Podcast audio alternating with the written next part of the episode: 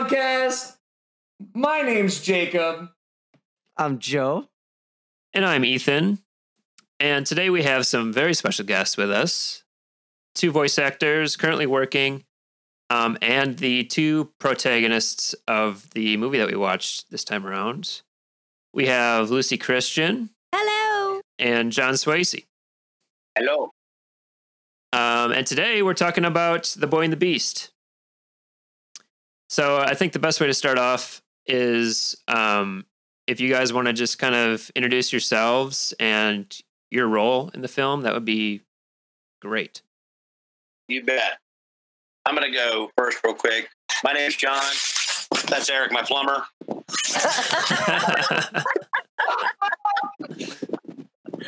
just bring my, my, pipe here, so or clog my pipe or unclog my pipe, I should say. Oh, oh. And we have down here in Bayou City, you know, Houston is built on a swamp, so it's not uncommon for your pipes to get all clogged up with swampy goodness. That's that's that's you know that's always sure. always good to hear. Uh-huh. And uh, and I'm sorry, I didn't mean to jump the gun. I should have been a gentleman, let Lucy go first, but I wanted to get him paid real quick. So there you go. All right. uh, anyway, my name is John Swayze, and I play uh, Kumatetsu in The Boy and the Beast. I am the Beast. Yes. He is the Beast. And I'm Lucy Christian, and I am the boy when he is a boy. I'm Kyuta in the show. And um, we are so happy to be here. We love this movie. Both John and I both are A, friends, B, huge fans of each other, C, be huge fans of this movie. So awesome. we love talking and about it. This is hands down. When people go, "What's my favorite role to ever voice?" It's without a doubt this this film right here. Oh, really? Fantastic. That's so fantastic. That's awesome. That's so fantastic. Because I mean, I, I, we all have questions amongst the three of us about your past roles. I know, but, uh but, but, just I definitely love oh. Roto Rooter. Roto Rooter right here. Just help me out. Just plugging them right here on. All right. All right. Yes. Bada bing. Go to when you get. Yes. You need to unplug. Get the plumbing. Unplug your drain. Roto-Rooter. Whoa. Roto-Rooter. We'll, we'll get him that devil fruit commercial, the highly coveted. You're me getting some Roto-Rooter money pretty soon, I guarantee you. Yeah. Yeah. Oh, yeah. We'll, All right. Our first sponsor. First devil fruit sponsor in the book. Roto-Rooter. Oh All my right. gosh. Well, like Oh, Jacob was saying, uh, we realize now, kind of looking through your guys' bona fides, that you've been in almost every, well, both of you or one of you have been in almost every show we've watched so far on the podcast, which is pretty wild. so you're, Here's a little fun fact for you. yeah. If you go to Anime News Network Uh-huh. and look under, look under most prolific cast, Okay. Monica Rial, and, and by me, by that I mean most number of roles per actor. Okay. Okay. Monica Rial, Monica Rial is number one. Okay. Lucy Christian is number two. Hey. Ah, I am number three. there you Wow. go. Bada bing. Two of, So two that of three is a really good, really We've been good. around. Well, Yeah, yeah. Lucy, Been around a minute. I'll let her elaborate on this too because she's a. We both started out here in Houston as theater and film and commercial actors, and uh, just sort of fell into this as a job. It was just another job to do, Right. and um, it just kind of worked out that we were both very. Um, uh, it just was something that really fell into our wheelhouse, and uh, Okay. it, you know, so when we started working at this company called ADV in Houston back in the uh, late '90s, there weren't a whole lot of people do able to do this. So Huh. I, we'd get called in for all kinds of stuff, and then as they grew, we were part of their paddock of actors. That it was You were on speed dial. We were there, you were yeah. on the. we were there two Yeah. or three times a week recording different shows. Or, and then they'd have things where, you know, you go into one studio and record something for one director for a couple hours and then come out and have a 30 minute break. But then you're in the next studio for another hour, have a 30 minute break. then go to another Wow. studio. I mean, it was like ping ponging in these studios, you know. And that the- sounds the- so cool. beauty of it is the difference between now and then. And Lucy, I'll let you. I'm gonna say this, and I'll let you elaborate. But when we started, we had the good the good fortune, I should say, of there just weren't a lot of people that could do this. So Right. we learned this handful of actors, and it's not just the two of us. There's Micah Rial and Chris Patton and Chris and Greg Ayres and you know a handful of others that are wonderfully talented, amazing talents. But we were the ones that they always called on. Now, today, there are hundreds of actors, 1000s of Mhm. actors that are certainly just as good as we are that can do this, you know, that have their own style. I mean, maybe not the same style, but they're very talented. But the thing is now is that even though there are more roles, there's not the kind of uh, flood like there was back in the 90s and right. uh, late 90s and early 2000s where it was like, you know, we've got a show after show after show, just couldn't pump it out fast enough. Right. And now while right. going, there's just a lot more actors. So, you know, whereas I might do 15 different roles in a series, now I'm doing five or four, you know, so it's, right. Sure. uh, because there's just more actors out there that can do it. And ideally, that's really what you want. As you know, Right. Get that diversity. Yeah. And Lucy, you had the same kind of experience? Um, well, I can definitely say that uh, we've been in this game for a long time, and I never thought anime was going to be. I never thought anime was going to figure into my life the way it has. Um, I was Sure. I was just an actor, and I happened to book a lot of voice work, and um, the company that's now Sentai Filmworks, but it was ADV Films, had a, a straight up uh, audition at my talent agency. And I will be 100% honest with you. I was like, I'm not quite sure what anime is um, Right. when I went on I was this ask audition, that. but I Yeah. knew that when I was in college, the boys would show a certain kind of anime in the back rooms of parties. All of you know what I, you exactly know. And I was like, Are you kidding me? Uh, And I was there- like- there'd be a party going on, and then a certain group of boys would be like, "Hey, we're Yeah. going to the back room." We're going to the back room. that was And like, hilarious what you are just did. serious? That's exactly right. And so it would be out in the back room, and you would go back and be like, "What is that? What are those tentacles? What is happening?" No. Oh my god. So I am here. I am just here to. tell I'm keeping it real. So when my um, agent was like, "We have this anime audition for you," I was like, "What? what yeah, like almost insulted. do you have for me?" Right. Anyway, so of course the the short story after that is that I went to ADV Films and I read and got like a bit part in something and I went home and told my roommate at the time that I was horrible, that I did not know how to dub anime. I was bad. They would never assuredly have me back. And um, there was an audition there a couple of weeks later and I got cast as the lead and was in sheer total astonishment. yeah. Um, and that's when I went to the internet. I mean, I'm sure it was dial up back then, where I was like, what are we doing? What is the anime? And I, Yeah. I went to Anime News Network. I remember I found Anime News Network and learned about this entire community of people that were going to not only watch our work, but, you know, review you. And Uh-huh. it was a whole thing. And I was just wow. terrified that they would find out that I was a fraud and didn't know what I was doing. Um, but it has worked out. Yeah, Yeah, that- I think would that's say, sa- I think that's safe to for say. both of yeah. you. Yeah. it's I- worked That's by out. that much. I, I I think it's so cool that you. I mean, I don't know if you just briefly said it, but but did did both of you start with uh theater acting on stage? Yes, I did. fantastic.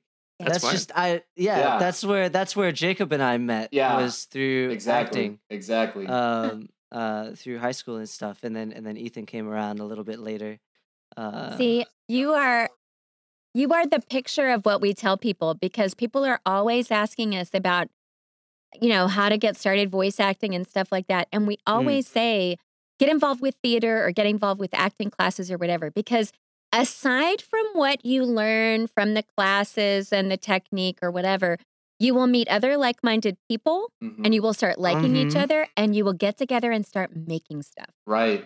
and Yeah. that Yeah. is where that is where everything will springboard. You will meet other people who are making stuff and you'll collaborate with them and you'll meet people that you work really well together. Yeah. And one of you will get into an industry and bring the rest of you along. And it's just kind of how it works. And one of, one of the other cool things is what you all have, I say you all collectively, your generation, or the people that are getting into this now, is that, which we certainly didn't have, is the internet the way it is now. I mean, Lucy mentioned Mm. it about dial up. And, Yeah. you know, I mean, the. I Yeah, was, I'm yeah, glad yeah, you did it yeah. because I was about to make the sound. So I'm Yeah. glad you did it, not me. My kids are like, what are you talking about? What is that? You know, and I'm like, that's what it used to be. That's what it was. Uh huh. Sure. Um, but now you know you've got a you've got a, a world now where, and Lucy and I both tell kids this. I want to get into this. Well, it's very difficult, but you know what isn't difficult? Well, it's, it's all difficult, but I mean, nothing is preventing you from creating your own content Yeah. and putting it on YouTube. My son just started a Twitch channel. You know, he's playing video. Yeah. And he's got like he's got like he's like I go, what's wrong? He's like, I only got like five viewers. I'm like, well, you need to promote it. Go get yourself a Twitter and get yourself an a uh, Facebook and put it out there, and I'll I'll I'll help you. And you know, but you gotta you gotta promote it. And uh, it's so funny to listen to him when uh, people sign in. You know, he's got his headset on. He's like, "Oh, hey, Billy, hi, how you doing? Welcome, man. Thanks for joining the feed." And he's so hospitable. Yeah. That's and, and I know other people do that kind of thing, but it's like, you know what? That's the kind of possibilities that exist now. You Right. don't have to necessarily get the deal from the Mhm. record company or the movie bit. You know what I mean?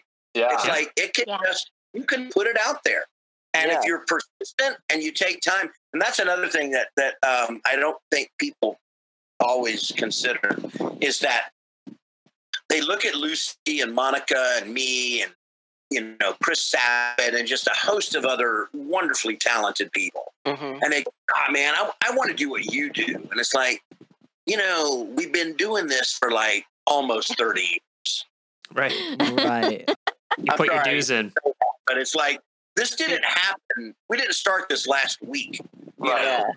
Yeah. and and that fortunately one of the downsides with people like my son and that generation is they want it right now. They want they expect it to have this. Give it to me now. I just want it all now. It's like Yeah. it takes it just takes time, tenacity, banging your head against the wall until you just can't bang it anymore.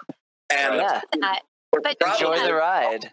yes. with one more, and the wall would come down, and everything would go well. You know, but Sure. But to that, don't you think though, John? I mean, one of the real joys I think in my adult life that I could never have dreamed up um, is seeing anime go from something that, I mean, none of us ever thought it was going to be as big as it is now. Um, Sure. Not, when we Yeah. started doing this, A, there was no money in it, really, not much at all. And you never we went to cons, but nobody it was it was such a different time. Um Mm. and now to see anime being so much more mainstream and so much more accessible to people, I'm excited about it. I mean, it's such a nice arc to see in our career that something you kind of started out doing just because it was here in Houston, but you never thought a whole bunch of people would see it. Um, right. right. Yeah. You know, Well, is- and, and both of you played a massive role in in helping with that too. I mean, that that whole Thank you, but you know, Lucy, very, uh, I don't know if it's famously, but uh, very humbly, famously, I would say, would always say this. I, it was a mantra that I sort of took, and I think a lot of other actors took it too. But even in the days, like I would call the glory days of ADV, when mm. here in Houston, this company, ADV, had six studios running from nine in the morning till 10 o'clock at night. We were the number one producer of anime in North America. Now, you were still getting it on DVDs. yeah, They tried, Four they launched, episodes at a they launched a platform. Yeah. yeah, They launched a VOD platform, which you're like, oh, this is cool. But it, there was no streaming yet, none of that. Uh huh. yeah, And Sure. Lucy mentioned conventions, and there might be, you know, hey, we want you to come to our convention. We'll either put you up or we'll fly you. One or the other. You pick, you pick what you don't want to pay for, and we'll pay for that. right. And there might be one or two a month. Now, well, pre-COVID now. Right. even now, like with Anime Dallas and other shows that are going to start coming back and whatnot, there are five, six, seven of these a week, and they're not only paying for you to fly out, they're paying for you to be put up. They're giving you per diem. They're giving you appearance fees. They're setting you up with a table where you can sell your merch. I mean, it's completely been a game changer. Mm. And Yeah. what, so what Lucy used to say years ago, and, and maybe you still say this, Lucy, but I always thought it was a wonderful statement. And then she would say this, you know, all of this, I am so grateful, but it could be over and end like that. With no explanations, no thanks for the work, nothing. It's just, and that's the way this business is. And I mean the entertainment business. It I- is yeah. and we're done. We're moving on. Thanks a lot. Bye. You know, bam.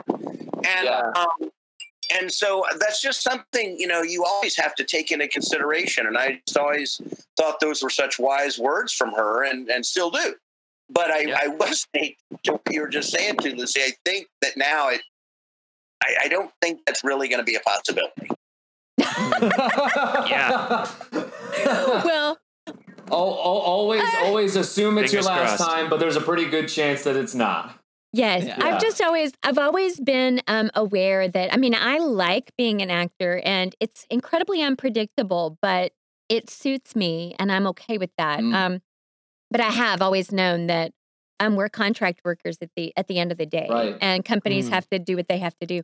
But I'll tell you, it's such a fun thing. Like I've always seen from afar people who had you know, amazing sort of once in a lifetime things like Dragon Ball Z and, you know, amazing shows that are just going to be iconic Yeah. and forever. And it's just a thing and it just is. Um, Right. And then, and then I'll tell you when My Hero Academia or Academia happened, um, and we've experienced a little bit of that. Right. I mean, like, what a gift. I just look at all of that as a huge gift. Um, Right. it is really both, yeah. something. It is really, Absolutely. and the number of people that are, it's just, I think, opening the anime fandom up to, Mm. like you said, how you guys pick movies and stuff that maybe aren't mainstream, or maybe that somebody who's not into anime is like, yeah, I'll watch that.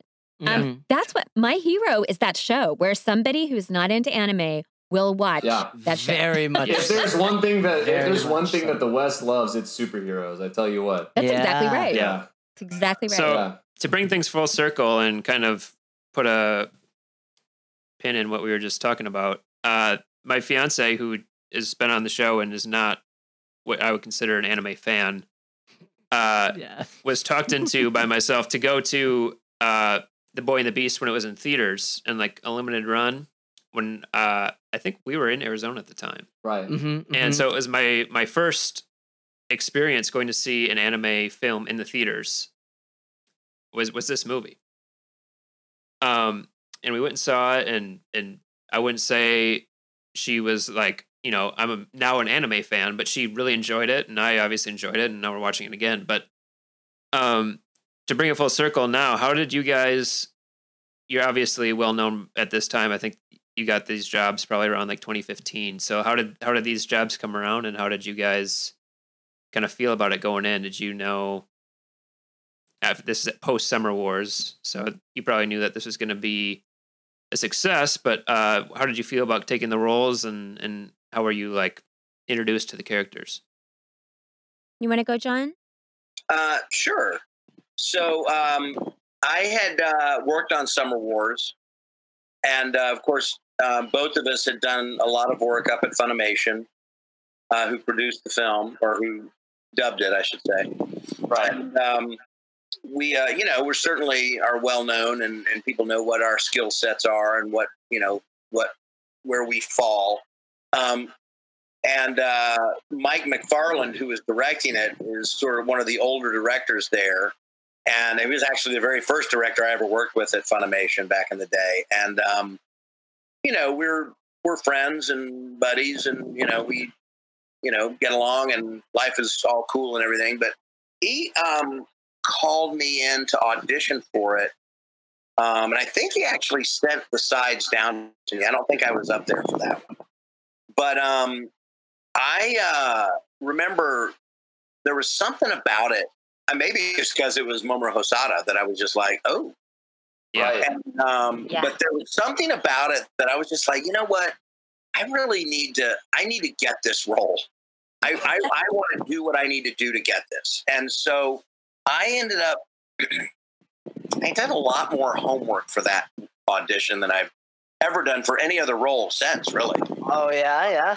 Um, What did that look like? I well, I, I was like, you know, reading everything I could about Hosoda. I was listening to what the Japanese actor did, you know, and and really kind of studying it. And uh, we have a friend here in Houston um, that does a lot of work with Funimation. There's he's sort of their Houston studio. You know, he's a, he's an independent guy, but when we do stuff through Source Connect and whatnot, we go to his studio and so we were fairly, you know, he's very familiar with their setups and whatnot. And um, I ended up sending off audition. I spent probably two hours auditioning, you know, and does that sound right? And asking him, and well, let's try it again. And we just kind of went round and round with it, and finally sent it off.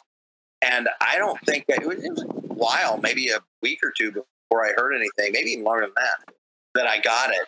And um, I, was beside myself. I couldn't believe it. And I went up to Dallas for two days and had about 16 hours worth of recording. And um, it was just an it was just a joy, and I was so thrilled with it. And and you know, Mike, there's some shows. I'm not gonna you know pretend this doesn't happen, but there's some shows when an actor comes in and they're good. I, I, I want to preface that when they're good, um, they do a role, they do a line, and you're like, that was great. We're moving on.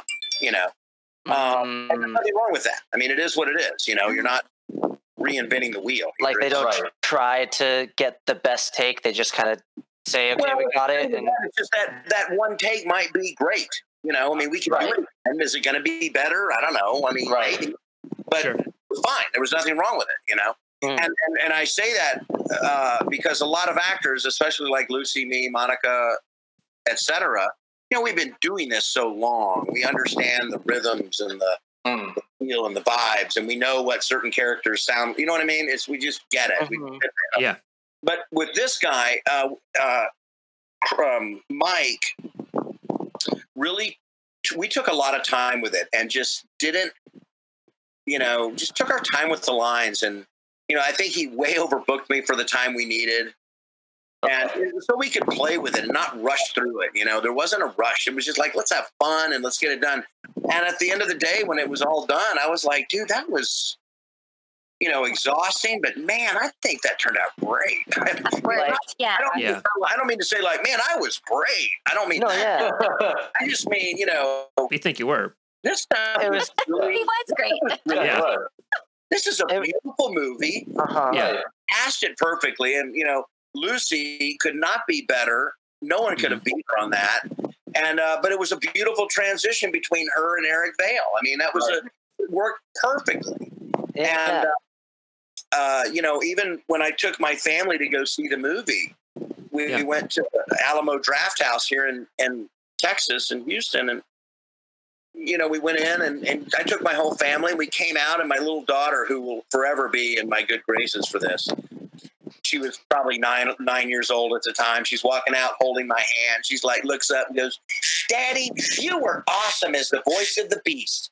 And of course, everybody's standing around like, "What? What?" You know, freaking out and everything. And um, but it was it was magical, and and you know, selfishly, my only sad part is is that it was a movie and it's not a series. Right.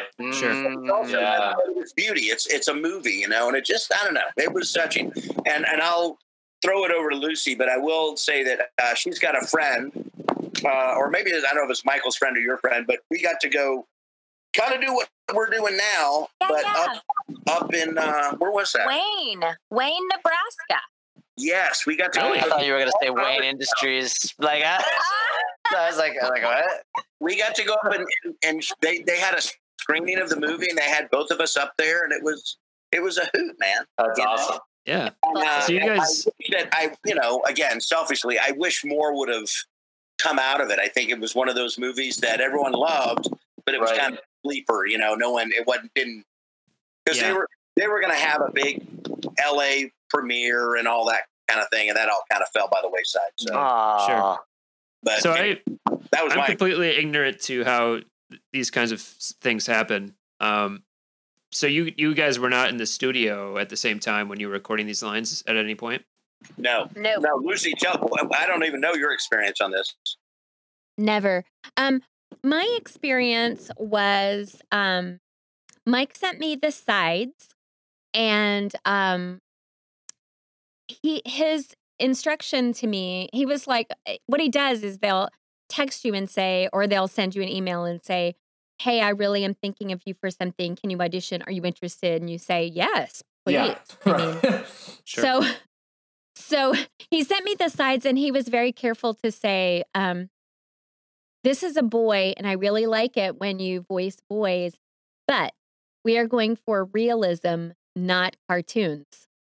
Mm. You know, Mhm. which Uh. is which really is a different thing. Um, you've got your Nancy Cartwrights, you know, who does an amazing um, Bart Simpson, Mm. but Right. when they want something that is more dramatic and sort of straight, it's a real challenge. So Yeah. I recorded it in this studio that I'm sitting in right now. Um, and I remember just watching it and listening to the Japanese and really loving the animation yeah, and, you know, wish and hope. I sent it off with a wish and a hope.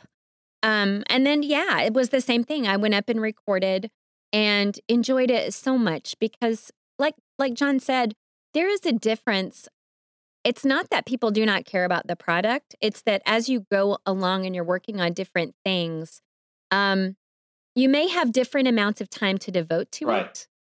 Um, Mm. or it may be you know there may be a lot going on and um but with something like that that's a movie that is very likely to get a theatrical release such care was taken with it Mhm. and Yeah. um mike is so thorough and such a professional he's so great and good at drawing out performances in people even like john said people like us who tend to give good reads um Mm. we we tend and there are a lot of actors like that who've done it enough that their first read is not going to be far off Right. Yeah. No, yeah, absolutely. they know how to how to talk and how to have conversations and they know how to hold that um but mike is real good about sort of pushing you along just a little bit to get something di- uh, just a little bit different or a little more special or a little more nuanced um yeah, and it was just a joy just a total total joy yeah. and yeah, when I when I saw it, oh gosh, when I saw it in the theater, I took my husband and I did not check to make sure we were watching the dub. So we watched it in Japanese. Oh no! Oh my god. And my husband kept looking at me Oh man. and I was like, we're just Like, when did you learn Japanese, honey? know. This is like, yeah, so I watched it in Japanese and I was like, well, that's a good movie. yeah. Oh man. That's That's what funny. we wanted so to. We were gonna ask, It's like, so in the in the recording process, did do you listen to the Japanese voice actors like once before you go or during, Yes. or is that Yeah. Okay. how does that fit yeah, in? I, I, cause yeah, I'm, I'm very interested in this side of it because you're coming from a perspective of like, you know, normally if you're just being a character for something, you're you're going off of a script, you're reading it, you're building research, you're figuring out a character. But then in this situation, it's like you're doing that, but there's also already an established, you know, finished product that's been made with an actor who's already done the role what how does that how is that different how do you go about it like how do you attack that differently as an actor trying to figure out how to dub something versus having a character just from the beginning i guess Mm. Well, I mean, John is a director, so he probably has has a, a a beat on this, but we're very dependent on our directors. I'll tell you. okay Mhm. They fill in they're they're generally the ones who bring you in and say, "So this is the world you're in, and this is how your character fits into that world. This is their emotional um this is what's happening." hmm and then you'll usually watch it once um just to see what the animation is and Right. what what the lip flaps are and what the voice sounds like, what the Japanese did. And a lot of times the directors will say, I feel like the Japanese is a little high. I would like you to pitch it lower or vice versa. Okay. Um, Yeah. or notice that they're very soft. Keep that. I like, So the whole um, and then you, building the voice Yeah. happens along with the director. Like you don't walk into the studio and say like, John's have like, this- Oh yeah. Oh, Yeah. yeah. because it seems like I mean you guys are you guys knock it out of the park. It seems like you come into that studio and like you have this figured out to a to a degree. But like John, for your character, like when you came in as the Beast, did you kind of in your audition already kind of figure out that voice, or did that take Mike to kind of go back and forth on that? Well, uh, uh, all of the above. I mean, everything Lucy just said, everything y'all have just touched on, it's all of the above. I mean, Uh-huh. there's no, if you do ABC, you'll get the voice. I mean, there's so mm. many different factors.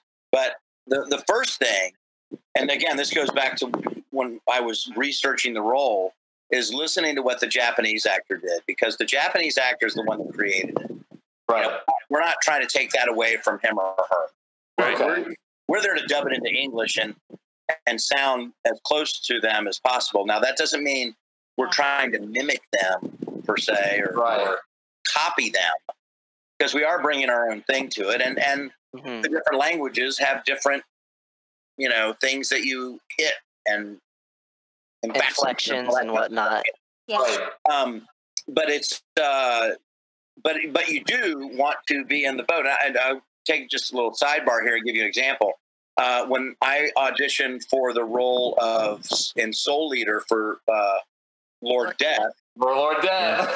um, I had been working. I think at the time had been working up in the studio up in Dallas uh, on One Piece, or it may have been My Bride is a Mermaid. But I, it was a voice where it was something like this, and um, I uh, Zach Bolton goes, "Hey man, I want you to audition for this thing called Soul Eater, and your character's name is Lord Death." Well, I didn't know anything about the show, but Yeah, the Right. name Lord Death, I'm expecting I'm Lord Death, you know, that Yeah, kind of. yeah, yeah. yeah. Yeah, yeah. Big scary. Yeah. And I went in and just, you know, go, He goes, hello. Yeah. and he's like, whoa, whoa, whoa, whoa, whoa, stop, stop. No, no, no, no. Listen to the Japanese guy. Oh, wait, he's way up here like this. It was completely different. right. and um, so that's that's kind of uh, that's one thing. But then also, like Lucy said, you know, you're you're really leaning on your director to guide you in. So, um, but then also as a director, I'm also looking to the actor to okay, what what are you bringing to the table, and let's work together to make it work. So, um, like a show we're doing right now um, that Lucy is in that I'm directing called Snafu okay. uh, she came in with this character, and I said, okay, so you give her kind of a description, then I say, let's look at this scene where you can see her and see how she acts and see what she sounds like, and then let Lucy, or whatever actor it is, but Lucy was the example we're using, obviously. Let Lucy go, okay, all right, yeah, all right, let's try this. And then we'll do a few lines, and then uh, we either go, eh, let's go not quite so high or not quite so young or, you know, whatever it might be. Or Lucy might listen to it and go, um, can I do that again? I, Mhm. I, I saw It something really is that a I didn't like. I'd like to Mhm. let me just try that again. Mm. And then, so you kind of, it's a, it's a process, you know. Um, in Soul Eater, for example, even after I got the part, um, the first recording session, we did like 30 minutes of the session. And Zach, the director, was like, stop. Okay. Where you are right now with the voice is exactly where I want it to be. So let's just start over. Yeah. So we Sure. went- Oh. Yeah. and, um, but but then then we were in the zone. So Right. and you know the the one of the beautiful things and fortunate things is that again Lucy and I have been doing this long enough that um, number one uh, we can fall we can find that voice pretty quickly, but Yeah. um, also you know uh, there's a certain range of voices, especially with the proliferation of more actors coming into the scene. but there's a there's a, a range of voices that we fall into that the directors kind of go, this is kind of John's wheelhouse right here. This is what if we need this, we'll call John. You know, they're not going to call me to do a 12 year old boy or a uh, 16 year old teenager. right, Not going to sound right unless it's some freaky, you know, Freaky Friday setup. You know, Uh, but um, so but yeah but it's it's it is it's a real it's a real process and you know but the the cool thing is is working with there uh, there's there's a distinct difference when working with lucy christian and working with somebody who's never done this before Right. yeah, I'd imagine. I, I yeah, uh, of course. I mean, just you saying just now when you were like, okay, do it younger, like I would have no idea where to start with that.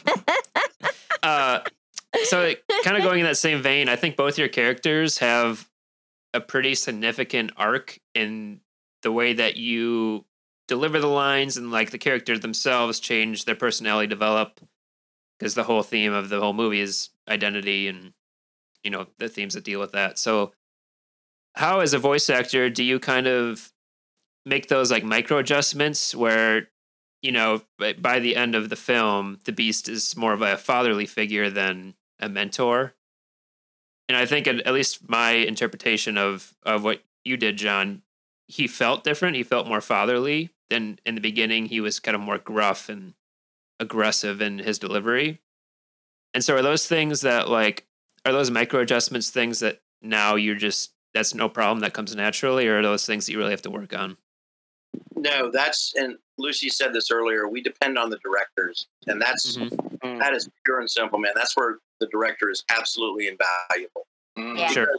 even even in a movie like this where you know lucy and i um are going to be in a majority of the film we're not in every scene but we're going to be in enough of it that we get a good sense of what's going on you know a lot of times you come in as an actor and you have no clue right. right. what the context of the scene that you're doing is what happened in the scene just before it to make you say these lines we don't Yeah. always get that that luxury but in this case we did but even then you really have to rely on the director because he or she is going to know those points and those marks those you know milestone whatever you want to call them Mhm. where okay here's the shift here's the change and um, man i remember very distinctly mike was you know because I, I was getting into stuff and he's like okay okay we're too gruff it's you you've you've made the change you know you, you need to dial that back a little bit have a Sure. little more i felt that yeah Did did you record it chronologically?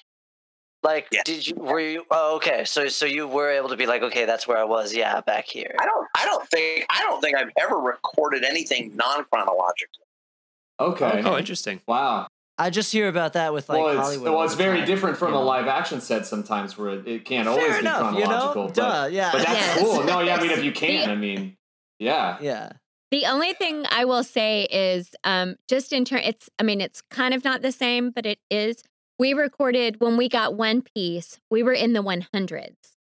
Yeah. Uh, So we didn't go back. Yeah. We didn't go back and start with episode one until we'd been dubbing that series a year and a half, two years or something. Mm. Wow. So, wait, I had never wait, wait, wait, seen- Wait, wait, wait, wait, wait. Yeah. So, I, I so are you saying that when I love that your mind One. Piece started airing in the West, you started dubbing like the hundreds episodes before you put out the uh, the first ones? Yes. So what happened was What? No, what happened was that um oh John, what was the name of that other company? Um the company that had One Piece before Funimation. Uh, is, that, is that Four- four Toei? kids. Is Four it- kids. uh, four- kids.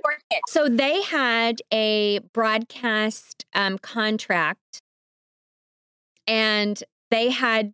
We were still under that, as far as I knew, when we came on, and One Piece was, um, when Funimation started dubbing it, we had to pick up where they were in their broadcast contract. Okay. So we were in the 100s. Mhm.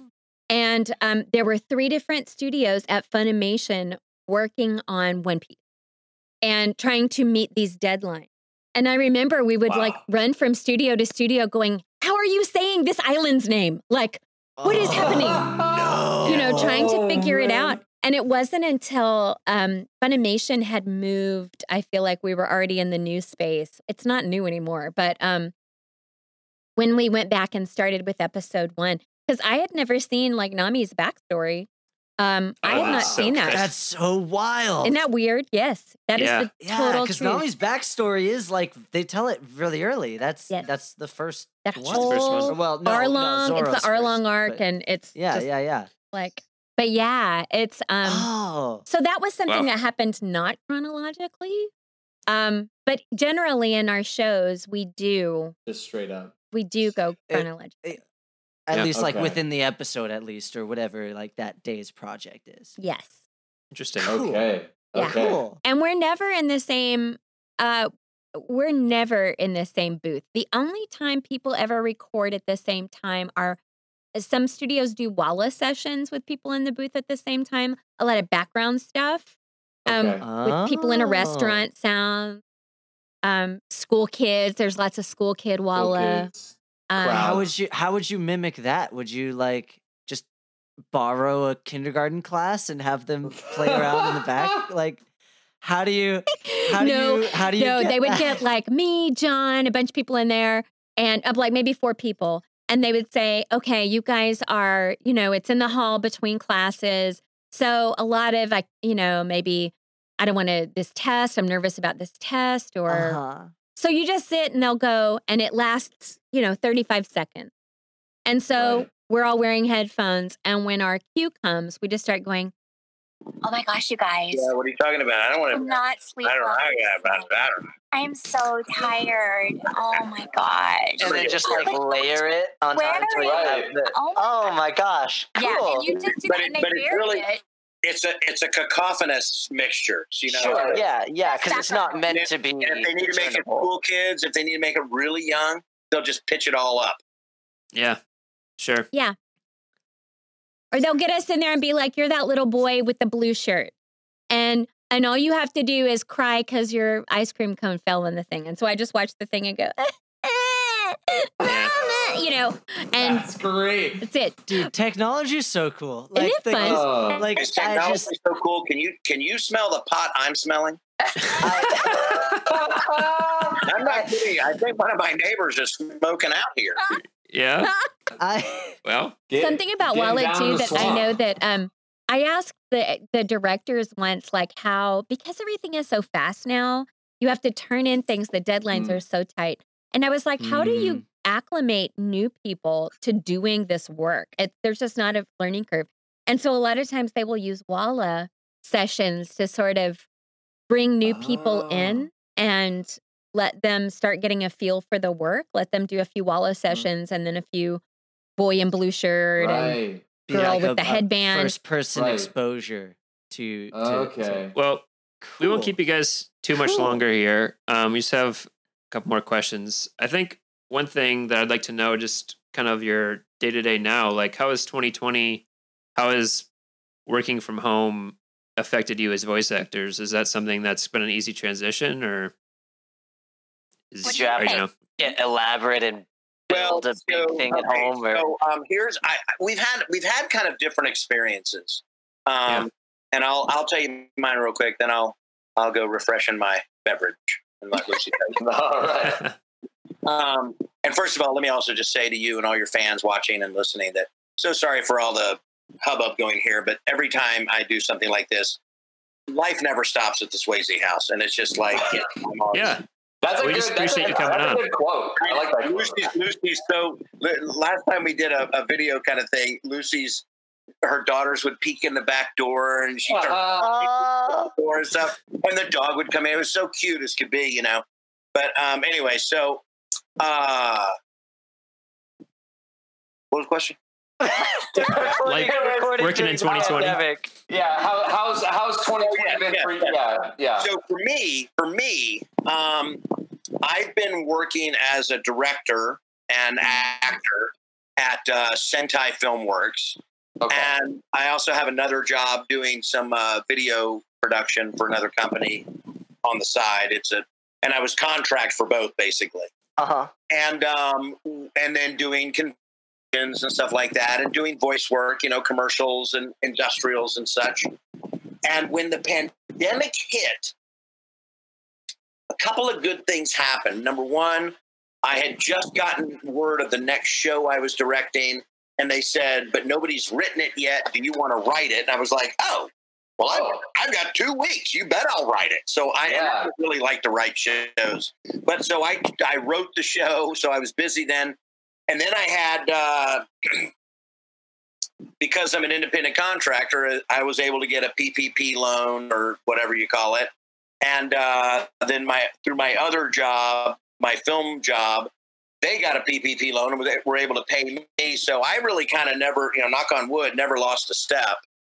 Okay. And um, and then uh, I will I will say this: uh, Sentai, uh, Joey. We were talking about Joey, who direct uh, directs uh, Knights of the Zodiac, and some other folks at Sentai really busted their humps and uh, got us where we could go back into the studio and record and feel safe about it. awesome. Um, That's great. uh, yeah, I mean, they they came up with some protocols and some stuff, and frankly, stuff that even after all of this is gone, these protocols will probably remain in place forever and ever. Just because they're good ideas. to make sure we're Yeah. always safe. And Yeah. um, they did a great job with it. And uh, so th- that was that. I had a couple of things I had to record at home. I don't really have my own studio like Lucy does. So um, I, but I do have a setup. And uh, so I was able to record a couple of things. I did some stuff for um, My Hero, but it was like five or six lines. It was not a big chunk. Right. So they, they sent me the they sent me the lines in time of here's the timing we need, and I Right. just recorded it and sent it back. So Okay. mine Cool. was mine was pretty easy, and then then we start we got back into the studio almost you know pretty quickly. So I was back doing that. But Okay. Lucy Lucy's stories I, is significantly different because I remember talking to her about you know Funimation was sending out equipment to people, and I was like, oh my yeah, god wondering. he's having it now edit. So I, I will let you tell that tale, Lucy, because it's different. But Well, um, yeah, my I mean, my COVID story is um a little different than John's. I uh, everything slowed down and actually I just ended up turning almost all of my attention to my kids. Mm, Um okay. because suddenly they were home Right. and um trying to do online school and everybody's trying to figure it out. Juggle Right. Um, that. Yeah. yeah. Yeah. And so that was the whole thing. Um, Mm-hmm. I have been really fortunate, I have to say. Um, I mean, things could always be better, but they could definitely be worse. Mm. Um, I've had enough work to sustain um, my life Mhm.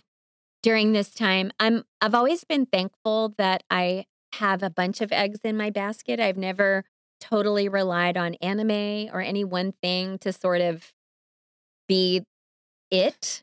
Awesome. Um so I've had I Mm. do audiobooks and things like that. So I've gotten a few books during the time. I do a lot of um, like corporate type work and stuff like that where you read sort of soul killing training videos. But you've done. but you've somebody's done gotta read it. Over for like training videos. That's amazing.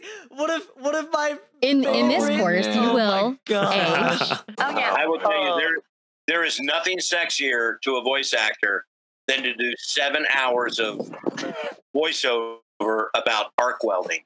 Oh yeah. Sure. Accounting. Welcome. Welcome Accounting is like my joys accounting?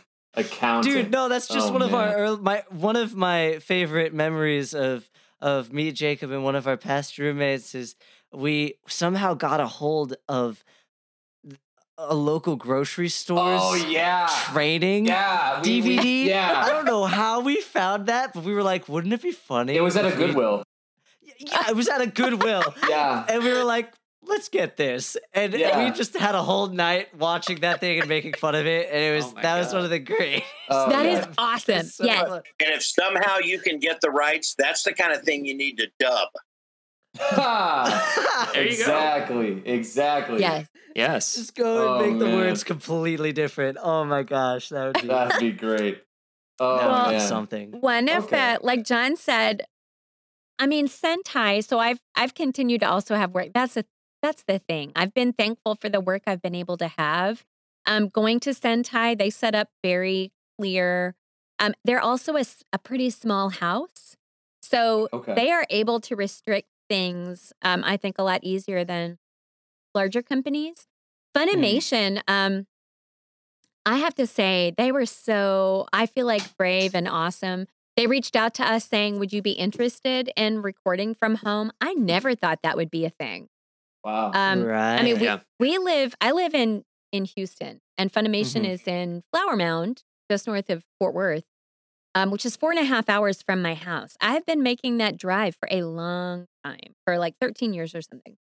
And um, anyway, they set it all up where they gave out kits to some people. I did not get that. I have my own setup, but we figured out how to do it. And it was, I mean, the first My Hero uh, episode we did from home, I remember going, how are they doing this? How are they taking, like, how are they taking my sound that comes from my setup here Mhm. and Right. putting it in the same world as Cliff's sound and Justin's sound Right. and Colleen's Wow. sound? And how are they doing that? And they did Yeah. that. And I think that's amazing. I, yeah. I just changing feel the like room sound and and and whether or not it's reverberating and doing all that. That's Oh, incredible. that's- It's- actually, that's it's really amazing. cool. it's That's- amazing. That's yeah. Oh, that's, Um, and I feel that's, like- that's, yeah. I feel like love they it. did that. Them doing that was like this moment of, hey, we have an opportunity to get our show in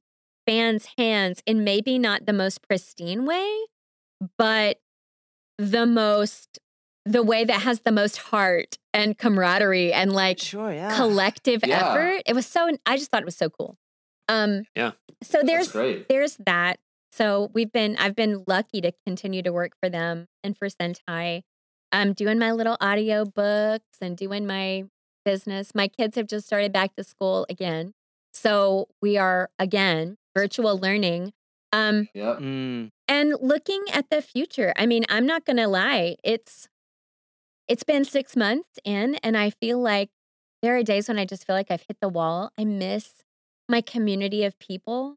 Um Mm. mm. I know we all, I think we all miss moving in the world, Absolutely. Yeah. like having agency, just the agency. Um, Mhm. and I dream of when that's gonna come back. Like we make we make little plans. John and I, um, I'm on John's board this year, and we did have Anime Houston. We canceled it appropriately, and then Anime Dallas is the first weekend in December. And so far, it's on. It's far enough out that we are trying to make a projection, but you just can't really know. Yeah. Right. And I feel like that's Mm. that's where we all are is sort of the fatigue of making tentative yeah. plans, but always knowing that they may When drop off your gonna I, calendar. I think you know to to elaborate on that a little bit. You know, when this all started, I was actually looking at a document today online, and you know, it wasn't until like it started in January. You know, number of cases in America. Blah, blah, blah. There wasn't even a positive case in Texas until like March. right. And like one. Mhm. Yeah. It's like what? but the but the way things had been going, Yeah. it was like, uh oh, it's here. So it wasn't like, oh, dude, it's one. So what? You know. And we we have a uh, an event here that uh, I'm involved with called the Houston Livestock Show and Rodeo, and it's uh, the the end of February, beginning of March, first few weeks of March, and millions of A people. month long rodeo, you guys. It's Wow. gonna It's huge, That's great. and That um, sounds like the most Texas thing I've ever be- It is heard the of. most. it is. That- It is. that's like a month long rodeo. Like, But it was like Wow. when they they were in about a week, about a week and a half, halfway through. Yeah. And when they made the call, we're shutting it down. I think that's when shit got real. Right. Yeah. Right. It was like man, South everybody kind of went. Everybody kind of went. what? Right. so that first two weeks when it was all shut down and like everybody just stayed home and everybody watched uh, Carole Baskin and, and Tiger King. oh my god! I can't believe that was this year. Oh man! That seems like That on so long ago. sat on this porch. Yeah. And every night, you know, we had family time and it was, you know, whatever, but it was like the weather was beautiful and it was all great. But you're like, well, this is going to be over in a couple of weeks. Fine. Yeah. It's all an mm. imposed vacation. Enjoy Yeah. it. Yeah. Yeah. I would never thought we would be here where we are today. But I will also say that we've learned a lot of things. And, and one of those things, though, is you got to be smart, you got to be responsible, and you've got to be um, uh, compassionate, but you, you have to be smart. That's the first thing. Or the Smart, the- responsible, compassionate. That's that's three pillars to live a life on. I think. But, but Exactly the thing is, and that's why you know Lucy said right now we are going to put on Anime Dallas. Mhm. But in our video, you know, Lucy points out if at any time we feel that it ain't going to work, it's if numbers start to go up or if whatever, if we don't feel it's going to work, then we're we're pulling the plug. That's it. Right. Sorry. Right. And your money you can you can come next year. You've already paid for next year. But it's just not worth it. It's not about "Oh, I think we can do it. yeah. It's Right. Right. Only if we can do it safely. Only if we can do it smartly, respectively. Yeah. you know there's so many factors involved and it's like um but but we have to live our lives. We can't sit on the back porch forever. Right. Oh yeah. that Yeah. just won't work. Lucy just said it you know? She misses her people. She misses that. We're, we need to have that interaction. I mean I, you can only say hey i love you Yeah. Yeah. Having those interactions Yeah. where you see somebody and then you're like, wait, are we are we hugging? Are we? I know it's uh, so do you wanna- awkward. yeah. It is. Do you, do you shake Yeah. hands? Is that enough? I, don't- I don't It's so weird. The, I- and then the Yeah. elbow bump is so weird. It's all weird. Yeah. Yeah. Everything is That's weird. like a It thing. is. Like I've worked in restaurants so long, and I'm just like, is that like our hands? Like, are we are we in the kitchen like working with stuff? And we're like, oh yeah, yeah, yeah. Yeah. How you doing with the elbow? Let me let me tap that. Yeah. I did not say Well- that. Let me. I did. Wow. I did not say those that sentence. Oh man. Well, I'm gonna I'm gonna wrap it up here. That is I think I just have one more question with you guys. Uh, yeah. yeah. oh yeah, and John, if if you gotta go, that's that's totally fine. I just kind of wanted you guys to say, you know, what what you're working on, where people can like find you currently, oh yeah. Um, and then uh, and then you guys can sign off. And uh, we appreciate you guys coming on. It's been great. Yeah. Yeah. Absolutely. Uh, so Lucy, yeah, if you. Okay. Well, um, I am currently in well Snafu. I'm working on with John, and um, what else at Sentai? Um, Made in Abyss, the third movie Oh. just came out, um, and it's wonderful. I mean, it's Yeah. rough. You guys don't show that to your kids. It's rough. Um, We've been watching some rough stuff recently, so fair enough. yeah, it's rough. It's rough. Um, I thought I was going to show it to my kids, and then I, I thankfully took a little, a little look see, and Let me have a little look. It See. is that is rough. It is rough. Um, but so good. I'm so proud of those of that show. Mm. And the Mm. soundtrack, I'll tell you, that's a good COVID soundtrack. The Made in Abyss soundtrack, um, Ooh. from the whole season and the movies is just um Okay. so look at that. what else? There's the millionaire. I mean, uh, no, uh, the detective show uh, Funimation is doing right now. Um, that's awesome. It's Cliff Show. I'm in that, and I am. If anybody loves audiobooks, I have quite a few really fun audiobooks on Audible. That um, depending on what you like, I tend to do romances and YA books. There's a couple of sci-fi trilogies that are really good. The Shifter trilogy. Um, Okay. but anyway, that's where you can see me these days or hear me. great. Or, you know, if you're like learning some training at Chevron, then I dude, okay, I might I might go try and get a weekend job at Chevron Just now see. just so I can like Just to watch go it. through the training process and be like, I'm wait, wait, super wait. good with acronyms, you guys. Yeah. love it. That's awesome. Love it. So, uh, and something else I will just dovetail, let that dovetail into also what Lucy has done is um, aside from Anime Dallas, which we're very excited about, if you're in the Texas, Oklahoma, Arkansas area. Get your tickets. Uh-huh. But um, I uh, have a new children's book coming out. Oh, Gets glasses, Zeke gets glasses. All right.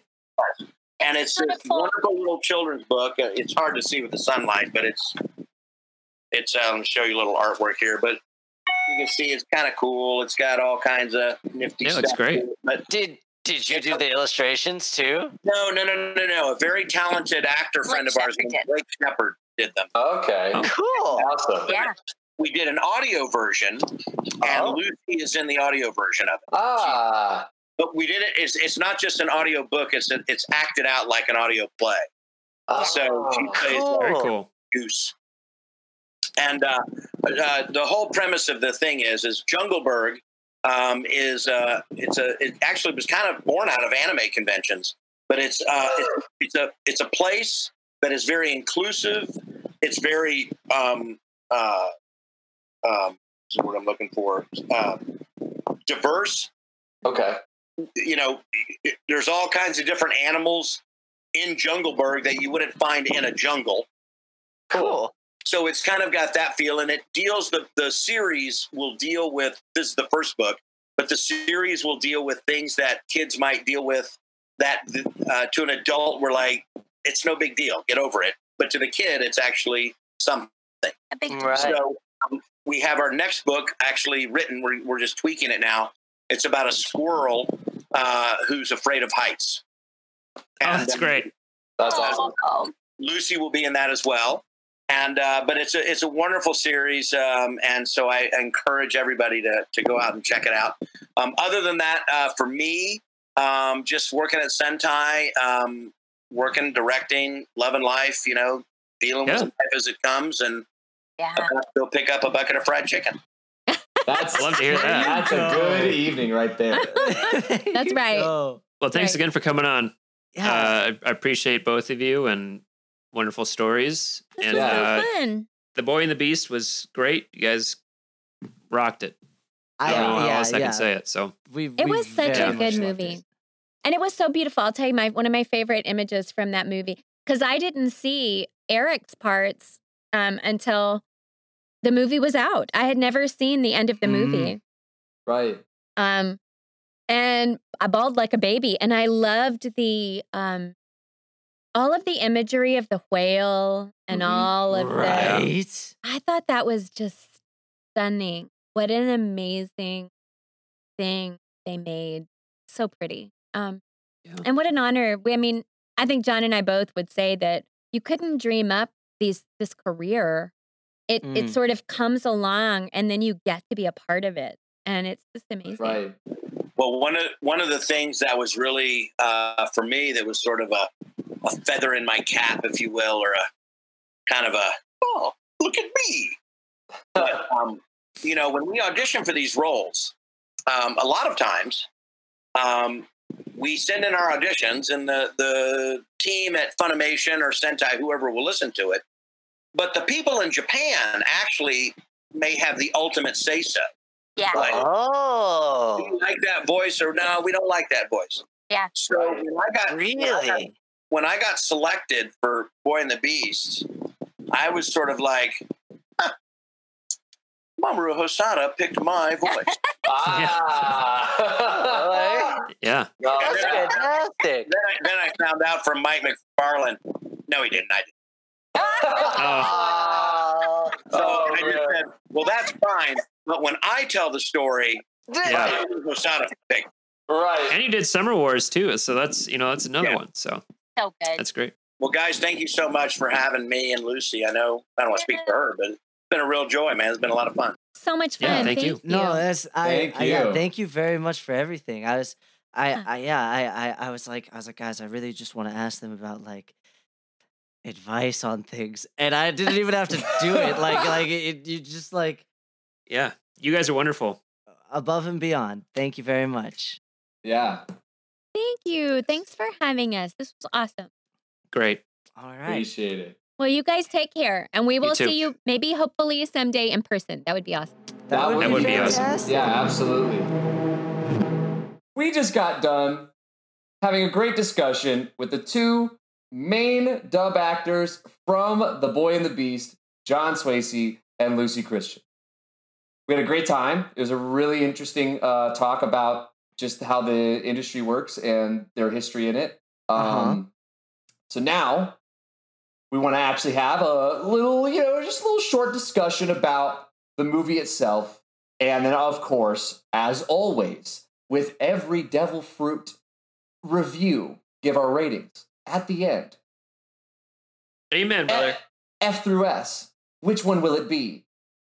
You'll have to listen all the way through to find out. I mean, you could So- skip, but don't do that. Yeah, don't skip. That's I don't know why you would skip. I mean, I, I- look, we're we're having good discussions here. All right. Listen, just like what John said, it's about the process. It's about the ride. You got to enjoy it as you go. Yeah, So you know, skip. and like, and if you want to be a smart, responsible, compassionate person, which is exactly what John Swasey wants you to be. Uh huh. If you want to be good in the eyes of John Swasey, then you listen to the entire podcast. I really do. So- I want to be good in the eyes of John Swasey. well, then you better listen to the whole podcast, Joe. In fact, you're a part of it. I so, anyways, yeah. uh, the Boy and the Beast. so, the Boy and the Beast. Um, it was uh, quite a good movie. I It was loved pretty it. good. It was a good time. It was so good. There was a boy. There was a beast. Yeah. And in a way, metaphorically, couldn't they be the they couldn't they be both? I So this was my Uh, uh, this is my uh. folklore folklore pick, Yes. yes, yes, yes. and I think that by no stretch this was folklore, but I think that if you're not familiar with Japanese folklore, that you probably you know wouldn't say like that was a folklore movie. So I went and looked it up. Uh, you know, as far as like what this is based on. Okay. and um,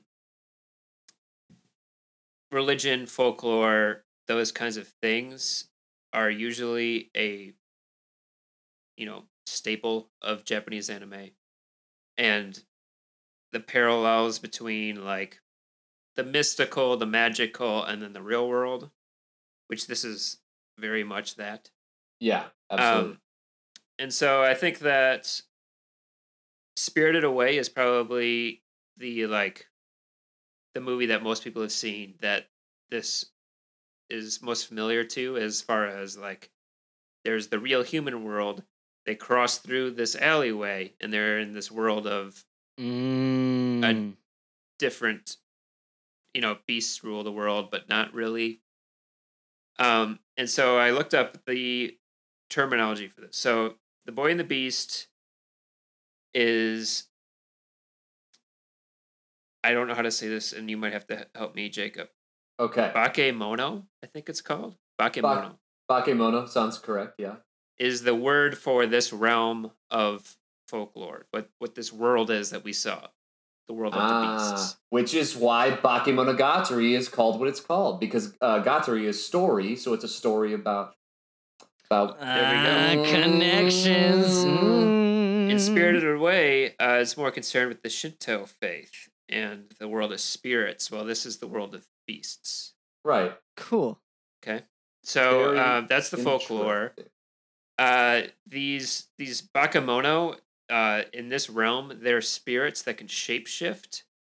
Um, and the the reincarnation that they talk about through the film is Right. kind of what that is hinting at. They don't really like flush that out until the end of the film. Right until you see um, our main main main character change into a sword.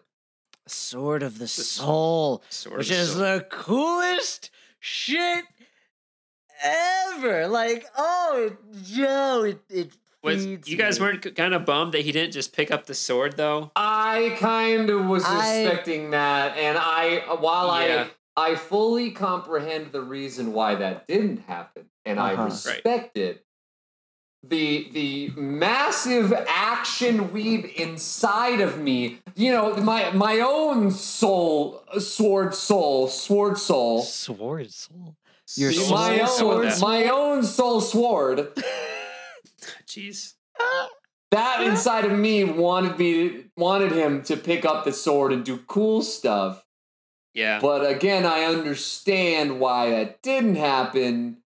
And that was one thing I will say. It's not a critique of the movie, but just based off of the cover and just like the overall look of the film, I really expected this to just be like a crazy fun time action romp. And it was a lot more than that. It was Like- so much Yeah. more. Like As a lot anime more than tends that. to be.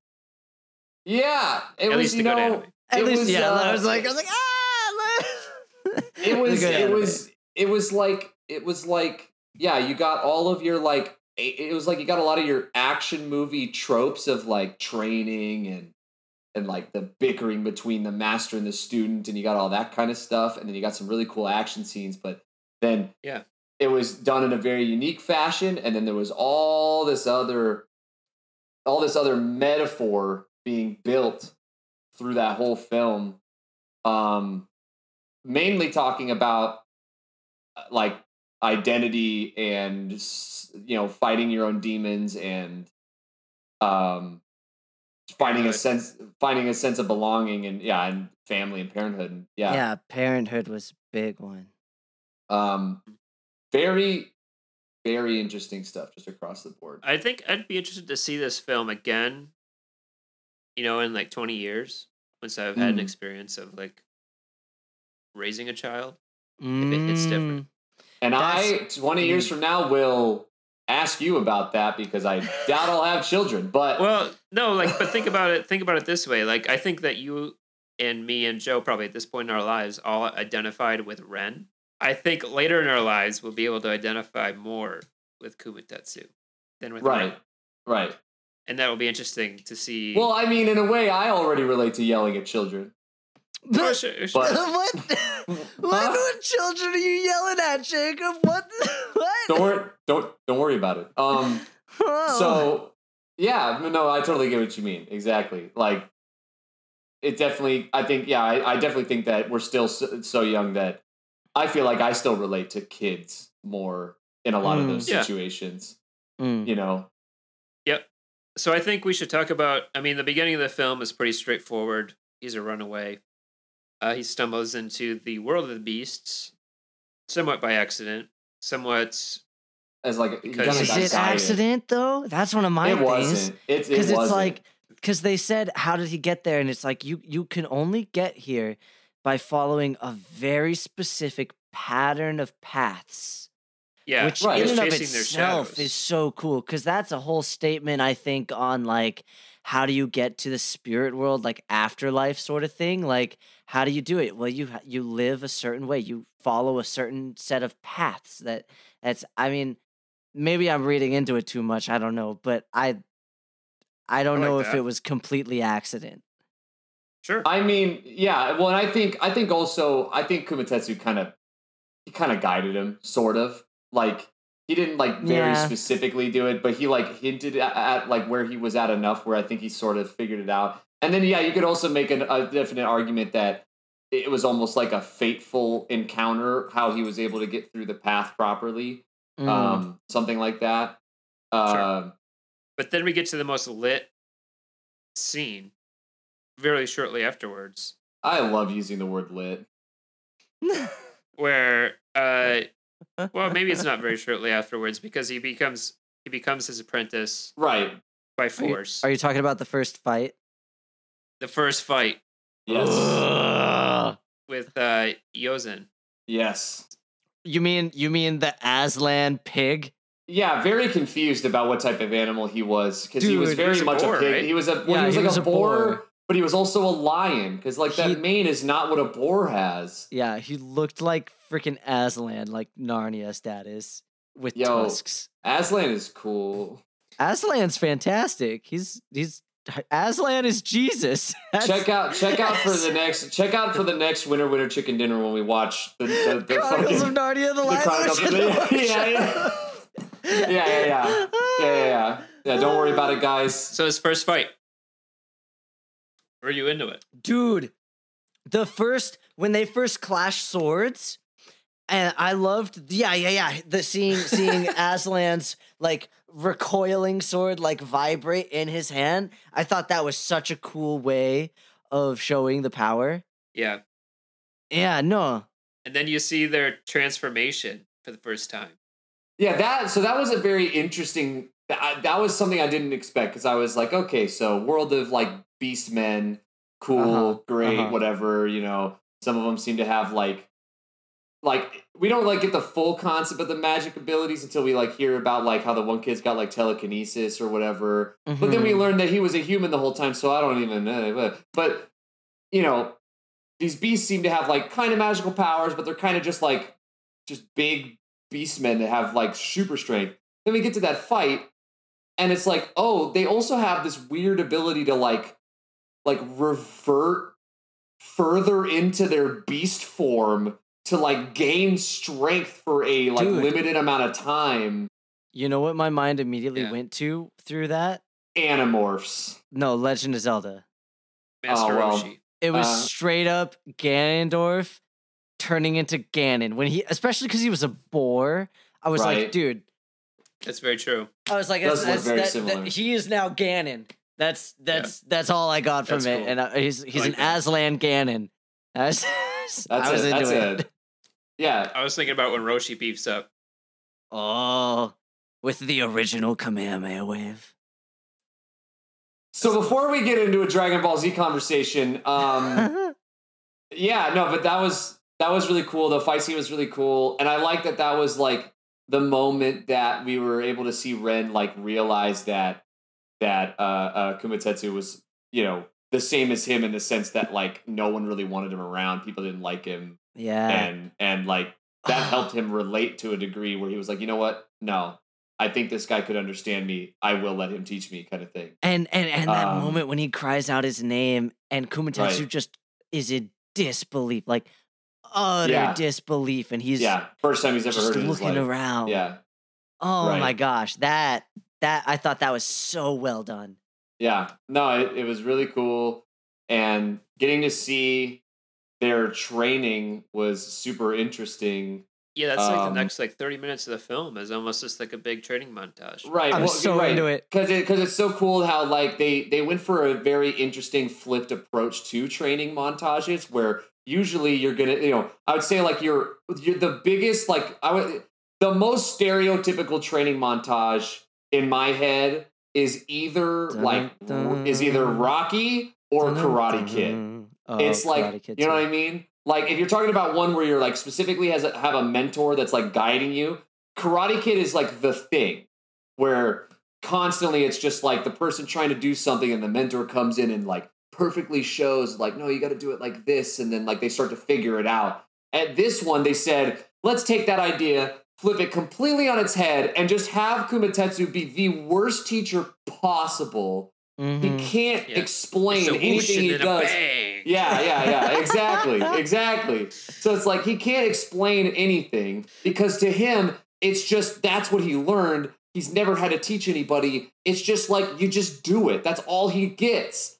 But then, like, to take this whole different approach where then it becomes like the kid naturally begins to learn by just following and mirroring the movements and Mhm. recognizing like what he's doing and then he gets so good at it that he starts knowing what he's going to do before he can even do it yeah, yeah, which yeah. is which i think that was the key moment where you start to go where i forget who said it but like the whole thing about the master and the t or the like the master and the student they kind of are they're both at the same time. That's like the, moment where Lord, right. The the rabbit lord he mentions it at the end of the training montage. He's like no but kumatetsu's getting better too and blah blah Right. blah and, And you realize like, that- yeah. yeah it's almost like they're it's almost like they're not master and student in a way. Like they're just they're building each other up together Mhm. um, Yeah. and and that was a really that was really cool. How'd you guys feel about the uh like the quick montage of them just like traveling across the world. I Like, thought all the gods. masters to, to like find true strength. pretty cool actually because i immediately i thought i was like oh this is going to be the whole movie. Right. And it wasn't and i'm okay with it. Um i did like it i did like that they took a comedic approach to it where it was just like show up somewhere and someone was like, "True strength, that's dumb. That's this is all I do," and they were like, "So what is it then?" They're like, "Ah." I think, well, but but but I think they did such a good job of like, like true strength is what is it? It's an illusion. What Right, is that it? the first it's, one. it's patience. What is it? It's it's Timing. the willingness to be like the Yeah. stone. yeah, It, I, I, like and then I, and then I- timing. it's the little quips that like play off of like Taoism almost, yeah. and I I ate that up. Well, and I like that. I, I like that it shows. It shows that I think really like true strength is kind of what true strength is what you make it in a way because everybody has a different viewpoint and all of them are valid in a completely different way uh-huh. and it really just becomes like how much do you believe in that form of thinking and that becomes that strength i guess mm-hmm. You know and that uh, that's uh, that's Yeah. very uh, that was you know what i thought was interesting about it while they were also being comedic about it um yeah, I thought it was. I I loved it. I did. i also really do like the visual concept of humans having darkness inside of them that they have to keep in check and i think that there is a very interesting conversation there where i think even if you are a good person there's a lot there there's always times when you can dip into that dark side of yourself um Right. and it's Absolutely. different and it's different like how like you know obviously it's different what level that is i'm not saying that like you know joe's a great guy but like sometimes when he has a bad day he just like murders people like you know like i'm not saying that you know I mean, yeah, no, that's that's, but but I mean, uh, that can even tie in with uh, a silent voice, like Mhm. you know, b- a quote unquote good person can still do bad things. Uh, that's right there. I I personally, I something that I I try to live by and try to tell myself before I ever judge somebody is I I don't think that there is something as a good person or a bad person. no It's, it's just a person. Everybody is living more or less the I well, it's I, I, there's just people. And it's just and- that you're affected by you know you're affected by the way that you grow up and the way that you live and then in turn you decide the type of person you're going to be and even when you decide to be a good person as much as you can you're not always going to be that person but it's all Mhm. about how much you're keeping yourself in check and that's really what it is is that even sometimes like you know like if i had to give an example for myself something like you know i sometimes I get really short tempered and I can get really mad with people and say some nasty things when like I don't know like when I'm at work or whatever it may be. But the thing is is that when that happens I always even if even if I end up letting that out I will stop and go okay you might have done that but now you need to recognize that wasn't the right way to do it. You shouldn't have done that. You should you should apologize for that and recognize that you shouldn't do that going forward.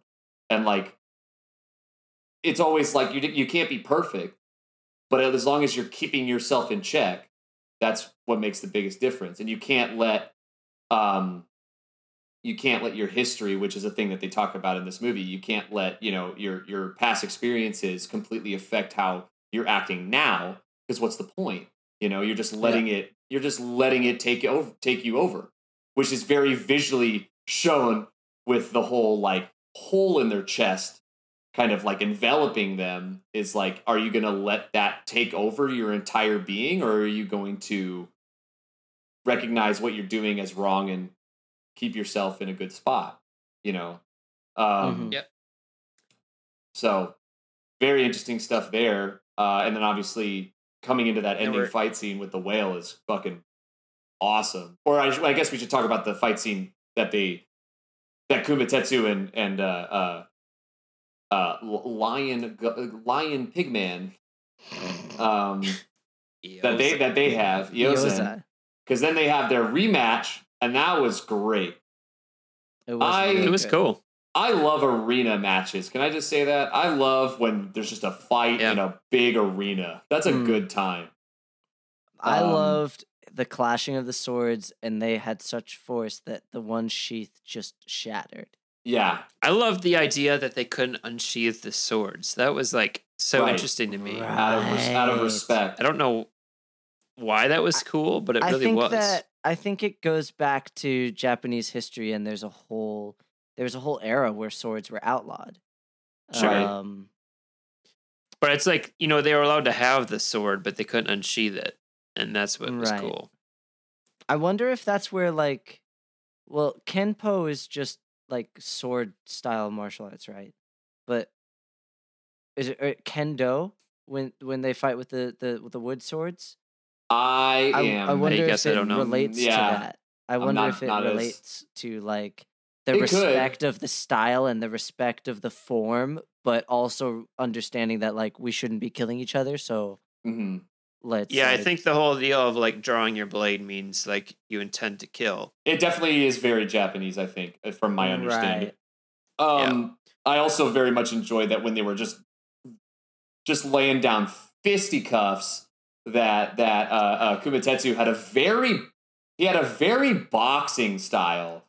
Oh, Um, He was Yeah. Muhammad Ali fun. Yeah, at that first Yeah. fight. He did the feet. He did the feet thing. yeah. he did, the, feet he did thing. the feet thing. He was he Muhammad did the Ali. feet thing. He did the feet thing more like Muhammad barely. Oh my Oh goodness. god. Ah. All right. So yeah, that- that, that fight was very cool. I think the whole hole in yourself thing was pretty on the nose, but like they did it well. It wasn't like obnoxious. I mean, yeah, yeah, like obviously, like yeah, it wasn't like super fucking like difficult to grasp. It was very straightforward, but I liked how it Yeah. looked. It reminded me of that anti-spiral from Gurren Lagann. Um, Oh, So I haven't that's thought about that in a long time. it's what it made me think of. Um, I thought of the Heartless. yeah, it kind of looks like that too. I just like anything with just like billowing dark energy. Yeah. It's like what what you know, Sure. but but then and then I I just enjoy that. So then they they Pokemon bring it XD. out of they bring it out of the spiritual world into now we're in the full bore like regular human world and then he has this fight with the kid and and it, I really liked that fight because it was so weird like his whole thing with being able to like morph into that whale and and like how it was like a shadow like sliding across the earth and then it could like come up and like push shit Yeah. yeah. I It thought was that was really cool. it was really cool. And then again, obviously, all big reference into Moby Dick because that was a big connection through the the movie. But I Um, love I love it when anime has literature Western references. influences. Oh, okay, Like there's a, there's another whole I'm forgetting what the movie is, but the the the John Denver song, uh, I think it's Country Roads. Country Roads. Yeah, what? uh, is like a big it's a big part of uh, uh, it's i um it's uh i think uh, it's it's some ghibli movie i think it's like from up on poppy hill or oh i don't know somebody's gonna tell me i'm sure but like i i just love it when uh, uh, anime is influenced from western culture because i feel like a lot of stuff on the west side is greatly influenced from anime and eastern culture and and Oh, yeah. it's not often when you It's see it. definitely a big Right. back and forth. yeah for I think that his other films also represent that pretty well. Mhm. hmm The Girl Who Leapt Through Leapt Through Time and Summer Wars are both like very much so an introduction into Japanese culture through like Western eyes. Mm. Um which is I mean, those movies, check out this director's movies, man. His filmography is just nutso. oh the girl who leapt through time is amazing They're all hits. They're all hits. They're all hits. And I don't mean to be like, Top if you guys feel like we're rushing through this, we're a little short on time, but we're also on like, we're riding this high from the interview. Let's be honest, I, I'm feeling our good. opinions I'm on a film Great. are nothing compared to the the interview we just did. So, yeah. are we set for our I'm I'm uh, I'm, final I, ratings? I'm set right now. I'm set right here right now. yep, Okay. we're doing it. We're doing it. I I got a I got a young B plus for this Ooh. one. and I know Okay. that that's not incredibly high. I my only reasoning is like I did enjoy this movie, and I don't know if I just maybe I built myself up thinking it was going to be something different, and that's what's keeping me out of making it a bigger rating. Like I really enjoyed it. It didn't emotionally impact me that much personally. Um, like I liked what it was going for, but I kind of just I don't know. It wasn't my favorite thing in the world. I I think it's still really good. I really enjoyed it, but ultimately on my list, I put it um I put it right below like right in my really good category, right below like Naruto and Promare. Um because I really just I, I ultimately my list is based off of enjoyment and while I think from a completely like unbiased spectrum, I think this would be high, a higher rated film. For my own personal enjoyment, that's where it sits. So I uh, I had this at a B plus before for my first viewing. Um, and I'm gonna move it up to an A minus. That's where I have Violet Evergarden and Batman Ninja, Howl's Moving Castle. Mm. Some big hitters up there. yeah, One Piece, One Piece lies at the A minus spot. Um, and yeah, I think that this movie has faults in that it's covering a huge amount of time in Ren's life. Um, and you don't get to really see that like slow progression. It's more of kind of a dramatic change in his interests, I would say, is the biggest part. Like he goes from like he finds his family to eight years later and he's you know he's comfortable with that life and i think that the that 10 minutes is what's really jarring to me is like oh now he's interested in girls oh now he's interested in like all the learning that he missed out on before and like catching up to that Mm. i think is the only detriment to the film because But- they don't really give you time for that but They're just Ethan, I thought you liked time skips. i love Yeah. time skips and i think that they can be done they're also one of the most dangerous things to do in anime Very true. And I think in any kind of entertainment, time skips are Yeah. scary. You could if you fuck really with time screw you gotta up. have a good reason to do it yeah. Um. So yeah, I'm at an A minus. I love the film. I'm excited to see what this director does next. Yo, fair enough. I've been bouncing back and forth literally just between an A plus and an S. Um just because it's the, the I I th- I think I'm going to put it in an S for me. Um because it hits all the different sweet spots for me. Um like like one of the reasons I love Full Metal Alchemist so much is I I I- I, think it's a as a show it's like a it's like a exploration of philosophy disguised as an action show and I think that this movie could also relate to that Mhm. um or, or or or fall into that category i mean and uh but less so much of philosophy and more of just like well yeah no philosophy like ways of living life and and how to go about it and and the consequences of your actions and side characters actions and and and and i just think that this is one of those things where there's lots of layers to peel back and Right. I am a sucker for that. And then when you throw in a training montage, a cool teacher, uh, uh, uh, who is the teacher kind of idea, and and and all of these messages about what it is to have a family, uh, and Yeah. and what it is to be a father, what it is to be a, a son and a student, and and uh, and what it is to have true strength and i i am a sucker for that and and to speak on ethan's point about the point of education and stuff i i i am so thankful that they showed the book smarts being a, a pursuit of his um because i feel like that's another avenue for strength um and i think that that's what they were trying to highlight there like ren was prodigy student almost in a lot of ways and he was he was going on the pilgrimage. He went and and got all this different advices and he learned how to fight and he he mimicked and but he's also studying and exercising his mind and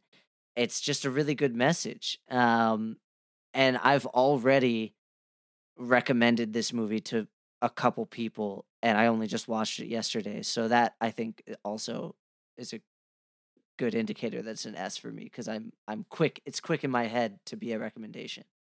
Right. Um, the last yeah, yeah. three three movies now you have ranked it S. I Is it really?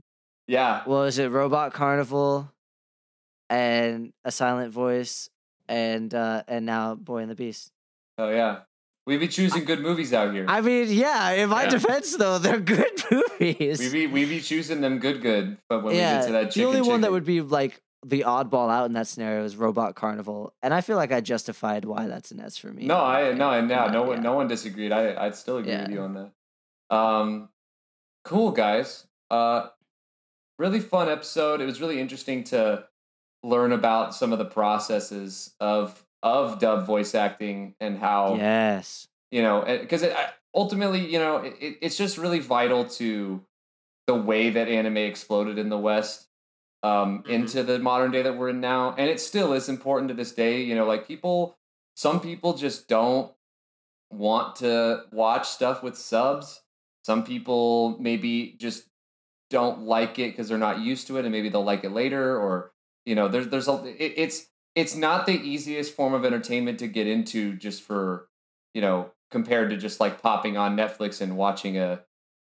you know a whatever western show that you can just click on and no big deal so Mhm. when you get these types of dubs especially you know when they you know as the quality of them has only gotten better and better over the years too you know it, it's just there to make things more expansive and easier to view um so it's really cool getting to hear about all that as well as within the context of movies and this this particular movie um Yeah. And don't be an anti dubber. Like it's just more content. There's nothing to hate on there. There's so many people out there who just think it's like the lower form of anime. And it's it's it's really just to make it more accessible to more people, and that's not something to hate on. No, and I mean, and that's the thing is like I listen. I totally get if you like subs more. I totally get it. I'm the same Yeah. way. I usually listen to subs. Uh, you know, it, it's just I I personally prefer that, but it doesn't mean that because you like subs more that dubs are bad. Sure, there are bad dubs out there, but there's also probably bad original Japanese dubs. And on top of all that, there is some incredible English dubs that are just as good, if not arguably better, than the original subs sometimes. You know, Mhm. almost any any of these big movies have amazing English dubs that are well worth watching in that in that form. Uh, you could go watch Cowboy Bebop. That's a great English dub. That's a great one. You know, Full Metal Alchemist has great English dubs. Full Metal Um, Alchemist, um, DBZ. Dragon Ball Z, uh, Dragon Ball Z, I'd almost say that the English dub's even more iconic than the Japanese dub. I I I prefer the dub. And you know You what? Dragon Ball. I'm watching Hunter Hunter right now, and Oh, that's I a think good dub too. Yeah. that dub is really good. Is it It's is it good. Hunter Hunter or is it Hunter X Hunter? How am I supposed to say I think it the out loud? creator of the show, the creator of the show, I think has gone on record saying it's Hunter Hunter. I But hate there's so that. many people. There's such there's so many people that got exposed to it over here and stuff that that were like, no, no, no. It's Yeah. it's X. because it's I like I get like I get the X is there as like a it's like a versus, you know, like Right. Hunter cross Hunter kind of thing. But like It's Mhm. so good, guys. I I love that yeah, show. I I sh- I'm sure it is. But you know what? You know what, Ethan? As much Sign as I'd off. like to get into Hunter Hunter, I'm still watching Yu-Gi-Oh! 5D. So, with all that being said, I hate everything about it. you They just gotta have give police that you slow got- you down. you've gotta get you gotta give speed duels a chance. Anyways, I'm irritated. if you gotta give speed duels a chance. Um, he's got the st- you say Fudo's got the Stardust God, Dragon. why'd you get him off on it, um, Ethan? Just- so just- so so. if you want to keep up with us and keep hearing all about me ranting and raving about how great Yu-Gi-Oh! 5Ds is, um, you can follow us on Spotify and listen to us. And you know, we got a good backlog going now. You should Oh, go, yeah. you should, you should, you should go back and listen to the other ones. You know, Sure. yeah, we've got some collabs on there. We've got science fell in love, so I tried to prove it. We've That's your got, callback. we've That's your got callback. I think that was a good series. that was the first one. You got to start at the beginning. You got to see how it formed, There's man. a lot of people Go loving on that back. Parasyte. You've got to go Go check out. Gangsta and see how that one blew up in our faces. You got to see. I don't see. think Gangsta's on there. oh, I don't that's think it right. is. Oh It's on no! It's gonna be our first oh, Patreon. No. Is it? Is it? Isn't it on YouTube? It's going to be our first Patreon not. backer It's not. bit. Yeah, if we end up with a Patreon, we'll probably end up showing you guys that one. But uh, anyway, And our, I, and our Demon Slayer and episodes. the Demon Slayer ones too, if that actually is like listenable. Um, Oofta. Oofta. Uh, but yeah, check out that one. Check out Parasyte. That's a pretty long one. You know, you can get into that. That one's a pretty. You could go pretty deep on that one. You could watch Saint Seiya. Uh, you could, you could, You, you, could know, not watch. Saint you could Seiya. not watch Saint Seiya, but well, you could listen to our podcast about Saint Seiya. That was pretty good. That was a good time. Um, but yeah, all that being said, you know, you got there on spot on Spotify, and then uh, and then you got and then you got Apple Podcast because it's not just like Apple Music anymore. They had to separate it. Now it's Apple Podcast, and you know, if you're on there, you can give us a rating. We would prefer five. If you, you know, um, Yeah. we would prefer the fifth, the, the five stars, the fifth star. Um, and you know, let us know about how great uh, our podcast is, and I definitely won't won't let it get to my head. Um, if you want to talk to us, we've got a Twitter. You know, there's an Instagram too. There's even a Facebook. Devil Fruit, Devil Fruit Corp. Go find it. It's there. And you can also reach out to our G. You know, send us an email. If you got something you'd recommend, if you Yeah. got something you want to say, Or if you Devilfruitcorp at or, Gmail. or if you are an anime voice actor looking to come onto the show, Huh? please email us. We will take all of you. we've already At got top three, baby. So We've hit So- top don't three. feel intimidated. Yeah, but- don't yeah, but like, you know, if you're top four, we'll we'll think about it. Well, yeah. We can negotiate. like I said, not letting it get to my head. um, yeah. Uh, so it was good. Good time, guys. Yeah. Good time with you, we'll, boys. Uh, we'll, uh, we'll, uh, we'll, uh, we'll see y'all later. Okay. I, oh, yeah. Yeah. Okay. Bye. Bye-bye. Bye-bye.